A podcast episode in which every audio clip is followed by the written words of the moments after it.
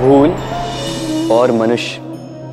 इन दोनों का संबंध कुछ वैसा है, जैसा पंख और चिड़िया का, जैसा धारा और नदिया का। यदि भूल मनुष्य के स्वभाव का इतना महत्वपूर्ण अंग है तो आप सोचिए, इस पर लज्जा क्यों? इस पर लज्जा करना ठीक है ही नहीं। वैसे देखा जाए तो भूल हमें स्वयं को और श्रेष्ठ बनाने का अवसर देती है। पहले से अच्छा प्रदर्शन करने की प्रेरणा देती अब कदाचित आप में से कुछ इस बात से सहमत नहीं हो, क्योंकि बहुतों की दृष्टि में भूल दोष को जन्म देती दोष अपराध को, और अपराध के लिए क्षमा नहीं, दंड मिलना चाहिए। किंतु क्या आपने कभी सोचा है कि ऐसा क्यों होता है?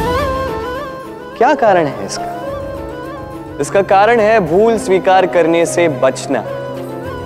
यदि आप कोई भूल करोगे और उसे स्वीकारोगे नहीं तो वो भूल दोष में बदल जाएगी और वो दोष अपराध। तो साहस रखिए। अपनी भूल को स्वीकार करना, अपनी भूल को सुधारने की दिशा में सबसे पहला कदम होता है। और स्मरण रखिएगा, यदि कुछ अपराध है तो वो है समय पे अपनी भूल ना स्वीकार राधे राधे।